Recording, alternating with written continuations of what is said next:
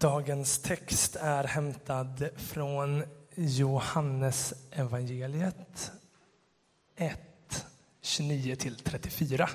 Och alla ni som har den här röda bibeln kan följa med på sida 753. Och vi står upp tillsammans när vi läser texten.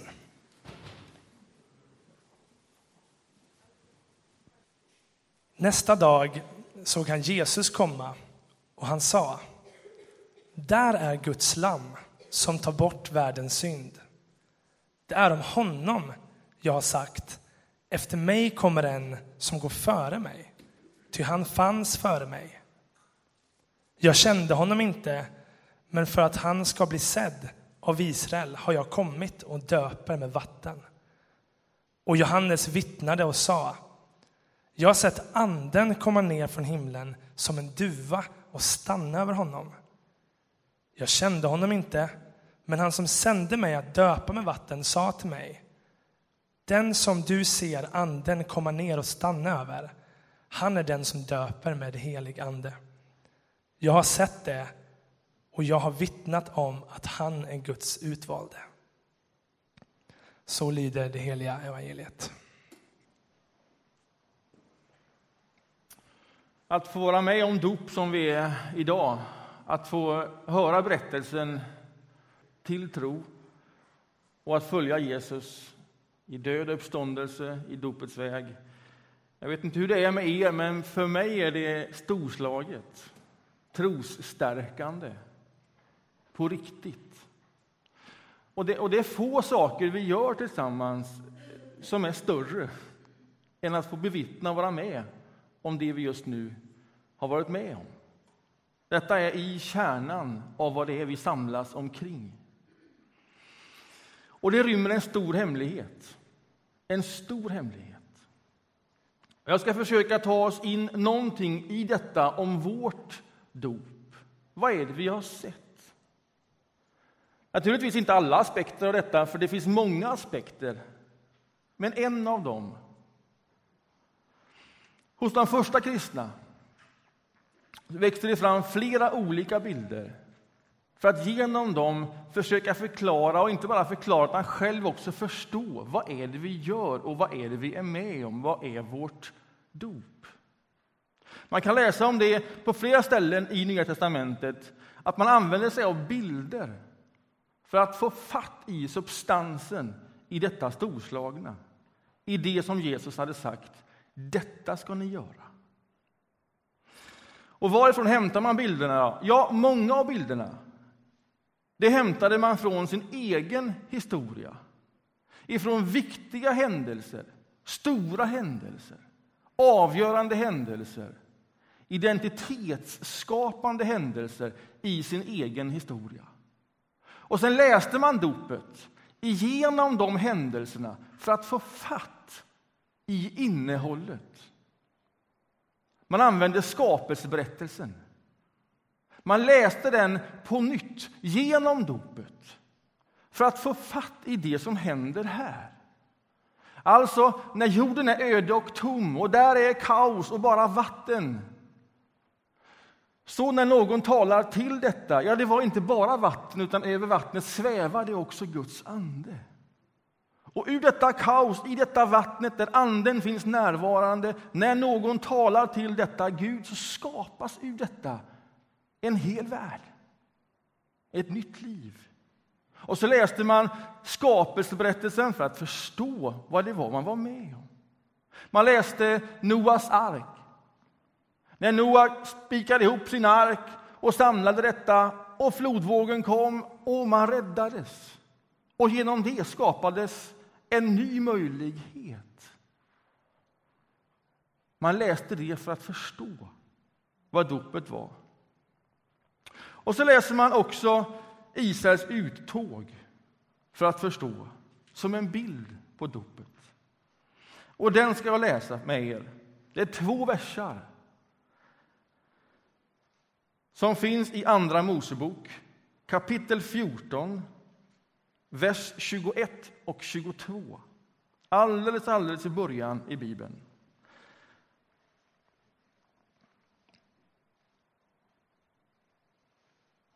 Vi ska läsa den och så ska vi fundera över vad säger detta om dopets innehåll. Moses sträckte ut sin hand över havet. Och Herren drev undan havet med en stark östanvind som blåste hela natten. Så gjorde han havet till torrt land. Vattnet klövs och israeliterna gick torrskodda tvärs igenom havet medan vattnet stod som en vägg på båda sidor.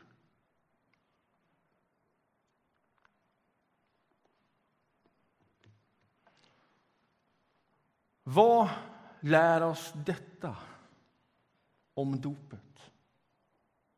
Detta är en av de bilderna man gick tillbaka till för att själv förstå.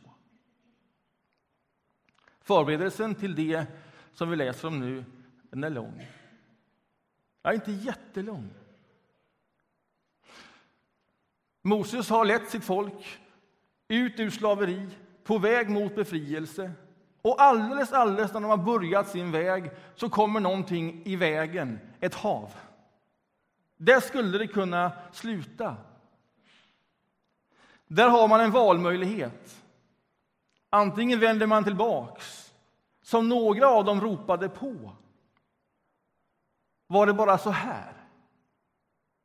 Eller så undrar man och söker Gud, vilket Moses gör, och får då uppdraget klyv vattnet.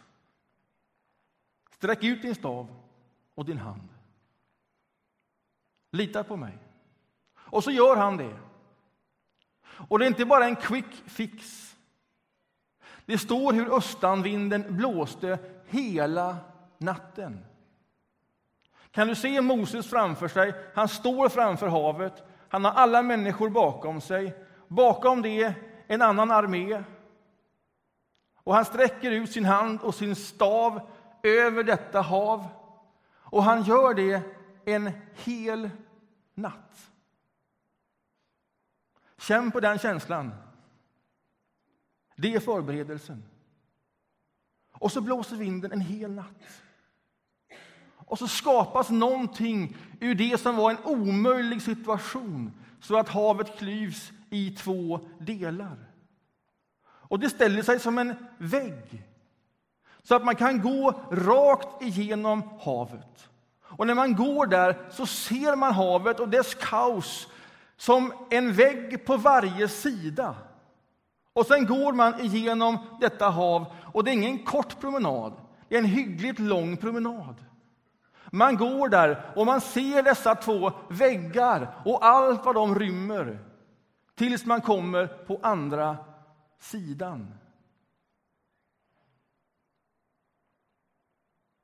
Den berättelsen inspirerade de första kristna för att förstå vad ett dop är. Så vad lär vi oss av det här? Ja, några saker. Detta är starten. Detta är början. Men det är mer än en start. Det är mer än en start. De är med om detta i början, och det de är med om där det sätter sig hos dem, blir till en handling man sedan inte bara lämnar och går vidare ifrån utan man går tillbaks till denna handling igen och igen och igen. För att förstå, och inte bara förstå, utan för att få fatt i sin egen identitet som Guds folk. Vad stod detta för? Vad var det för sorts start?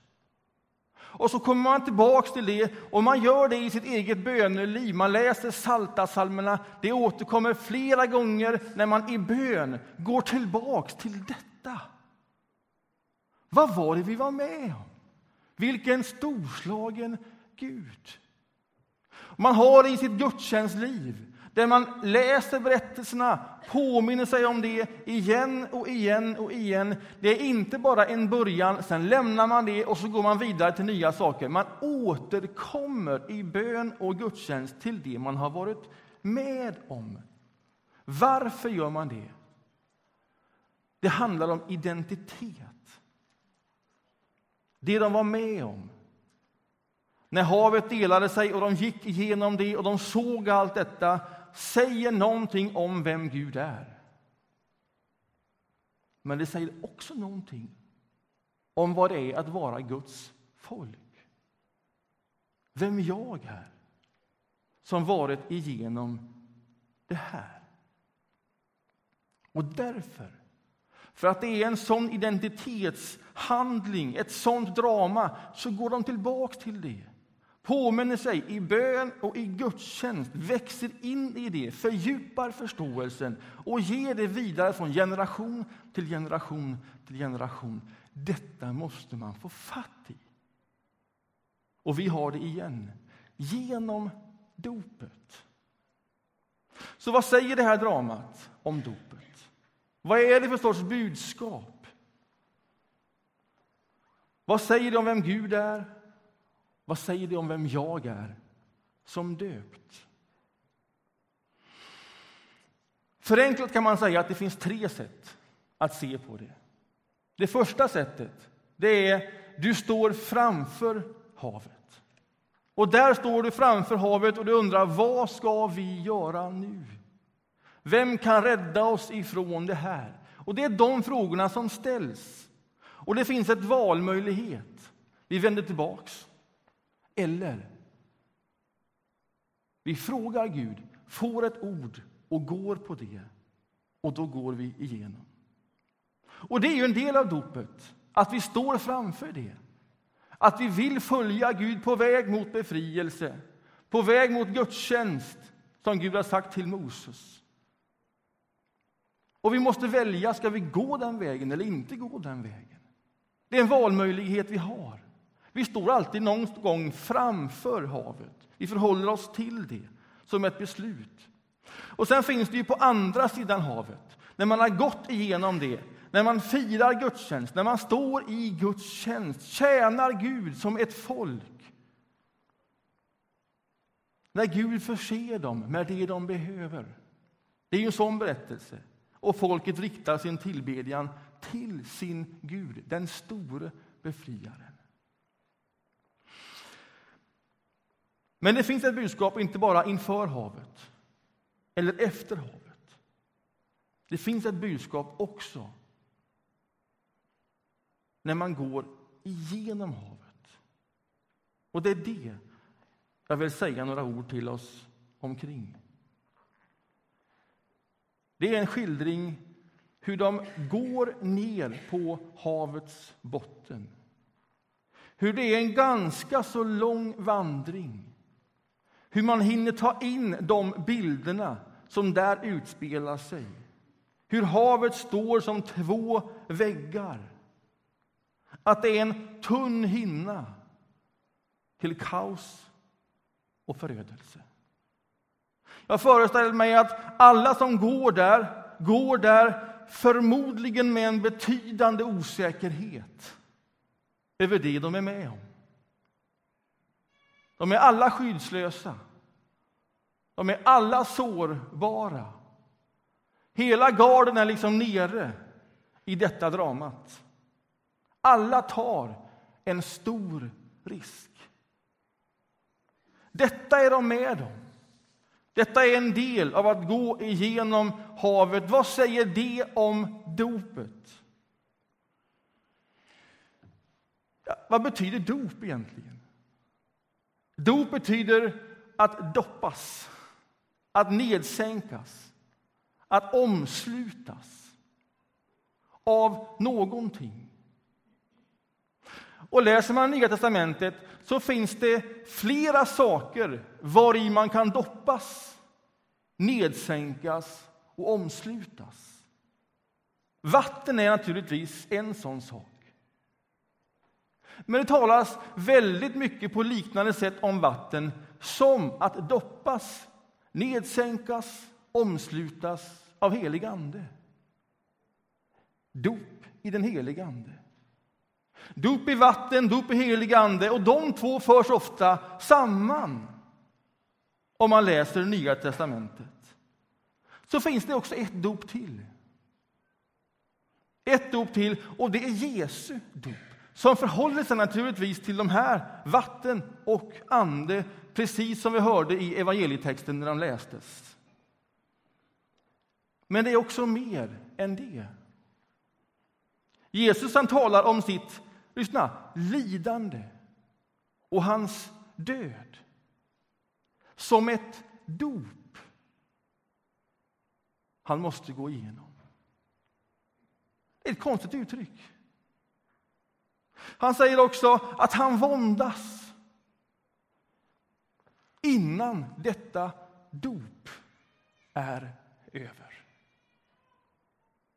Hans lidande, hans död, han våndas. Vad är det han ska doppas i, nedsänkas, omslutas av som gör att han våndas? Ja, vad han gör är att han identifierar sig med oss människor i en total solidaritet med den utsatta människan. Ja, det är vi. Går in i vårt lidande. Det är ju det han gör. Han går in i världens kaos.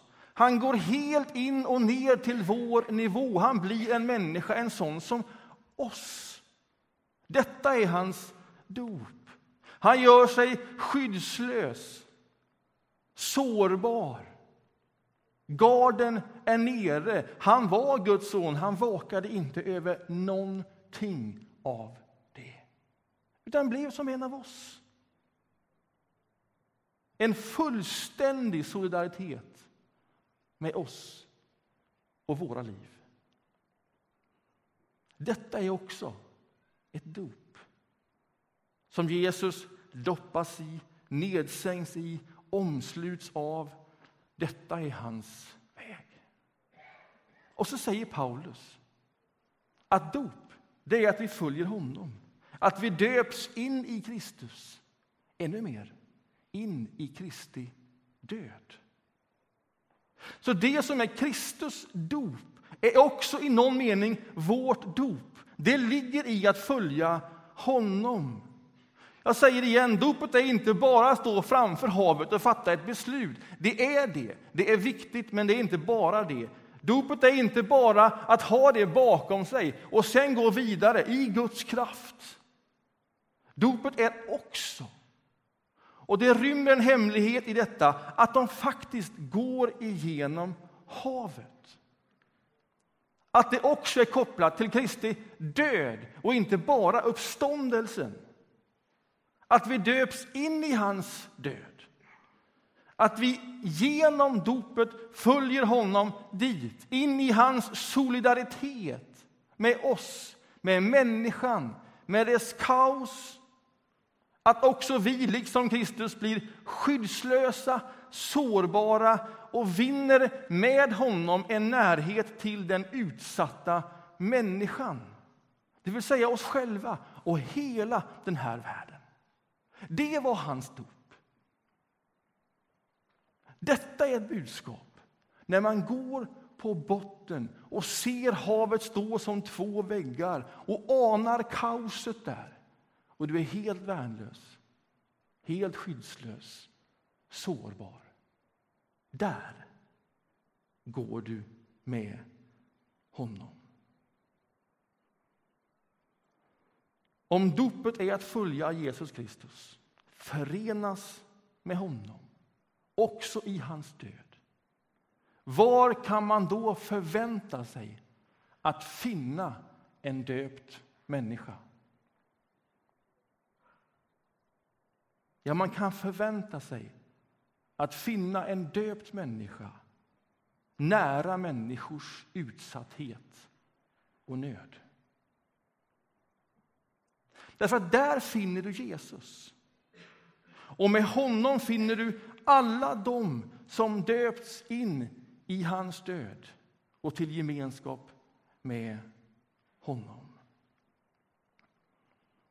Att vi i vår församling skulle bidra på något sätt till flyktingsituationen och att härbärgera det på så sätt som vi kan förmå.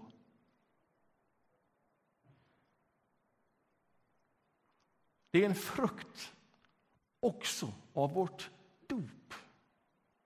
En djup solidaritet med denna världens nöd och utsatthet. Jag säger det igen. Dopet är inte bara att stå framför havet eller att ha det bakom sig. Det är också att gå ner på botten. Att vandra genom det. Att se och vara nära havets kaos som två väggar du går emellan. Det sker innan du är på andra sidan. Och Därför är det viktigt att inte bara lämna dopet bakom sig. Det var någonting som då skedde, utan att gå tillbaka till det som man gjorde i sin historia, i bön och gudstjänst och påminna sig om detta. Vad är det vi har gjort? Vad är det för sorts förkunnelse? Vad säger det om Gud, om Guds förmåga och vad säger det om mig som följer Jesus Kristus i hans död och uppståndelse? Det är en identitets handling. Och när vi går tillbaks till det, när vi kopplar oss på det i bön och gudstjänst så återupptäcker vi, förstärker, fördjupar vår identitet som Jesu efterföljare. Därför dopet har inte bara kopplingar till uppståndelsen och påskdagen. Naturligtvis har det det. Annars inget dop. Men det har också kopplingar till långfredagen och att vi bryter brödet i måltiden. Det är också en aspekt av dopet. Och vi är inte bara nära andra människors nöd i detta, utan också vår egen nöd. Vi är ju en av alla människor. Och när dopet för oss dit Jesus är, då sänker vi garden så att vi kan vara där han är, mitt i behov och nöd och mänsklighetens kaos och när vi sänker garden inför varandra, inte är för mer, utan vi är där i djup solidaritet, då sänker vi också garden inför Gud, som är där. Ett annat sätt att uttrycka samma sak, när vi går med Jesus, när vi utsätter oss för denna djupa solidaritet, när vi är där i nöden och i behoven, inbegripet våra egna, när vi öppnar oss för det öppnar vi oss också för den helige Ande. Garden är nere för människor och för oss själva inför Gud. Och för att ta emot den helige Ande där så behöver garden sänkas. Du behöver göra någonting med din egen styrka och kraft. Där står du, skyddslös, värnlös, utsatt. Det är också en del av ditt liv.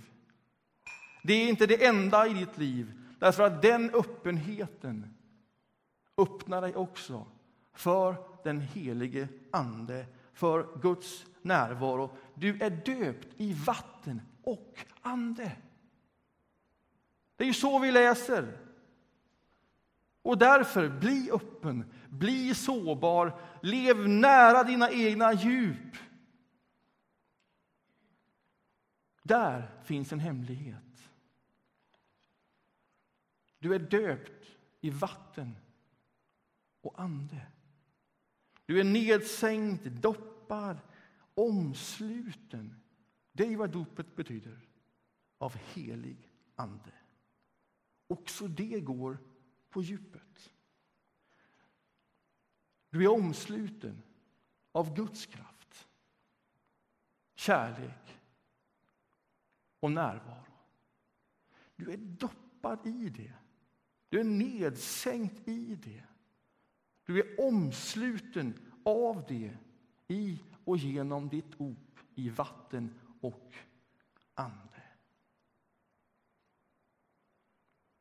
Och så är det oavsett hur din omgivning ser ut, hur dina omständigheter ser ut, så ligger denna gåva i ditt dop när du lever i ditt dop. Du är inte ensam. Så vad kan man förvänta sig av någon som är döpt? Man kan förvänta sig en öppenhet för människors nöd. Sin egen inbegripen. Och man kan förvänta sig en öppenhet för den helige Ande. Du är döpt i vatten och ande.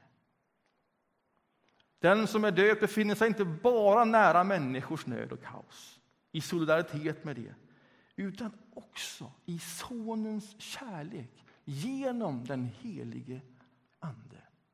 Och Detta är en av hemligheterna med dopet. Vi befinner oss på två platser samtidigt som ser ut som varandras motsats. Mitt i Guds närvaro. Där är vi. Vi är nedsänkta, vi är döpta i det genom Ande. Och vi står mitt i en värld som kännetecknas av faror, lidande, synd och smärta. Vi är döpta också i det. Det är en del av dopet. Det är två helt olika saker, varandras motsats till synes. Och eftersom Jesus har valt att ställa sig på båda de ställena hos den utsatta människan, i världens nöd och att han är den som när han reses ur vattnet av Johannes får ta emot den heliga Ande synligt som en duva som kommer till him från himlen. Och Johannes säger om honom, jag har sett det, jag har vittnat om det. Så här är det, det gick till precis så här. Och han som kommer efter mig, det är han som är grejen. Och han kom liksom före mig och ändå går han nu efter mig. Och vad han ska göra, Han ska låta alla er vara med om det som jag såg att han var med om. Det är han som döper i helig ande.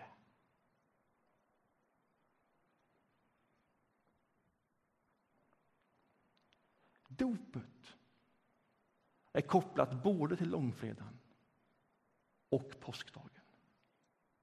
Död och uppståndelse. Detta är en identitetshandling. På samma sätt som de stora händelserna i frälsningshistorien satte ord på dopet är vårt dop av den karaktären. Skapelseberättelse, Noaks ark, uttåget och vandringen genom havet som delades i två delar. Dopet det är så storslaget. Det är av den karaktären. Det är en sån sorts identitetshandling som vi är med om. Så påminn dig om det. Gör det i bön. Gå tillbaks till ditt dop. Stig in i det igen. Vad säger det om min Gud? Vad säger det om mig som följer honom? Fördjupa det och låt dig vägledas av dopet. Amen.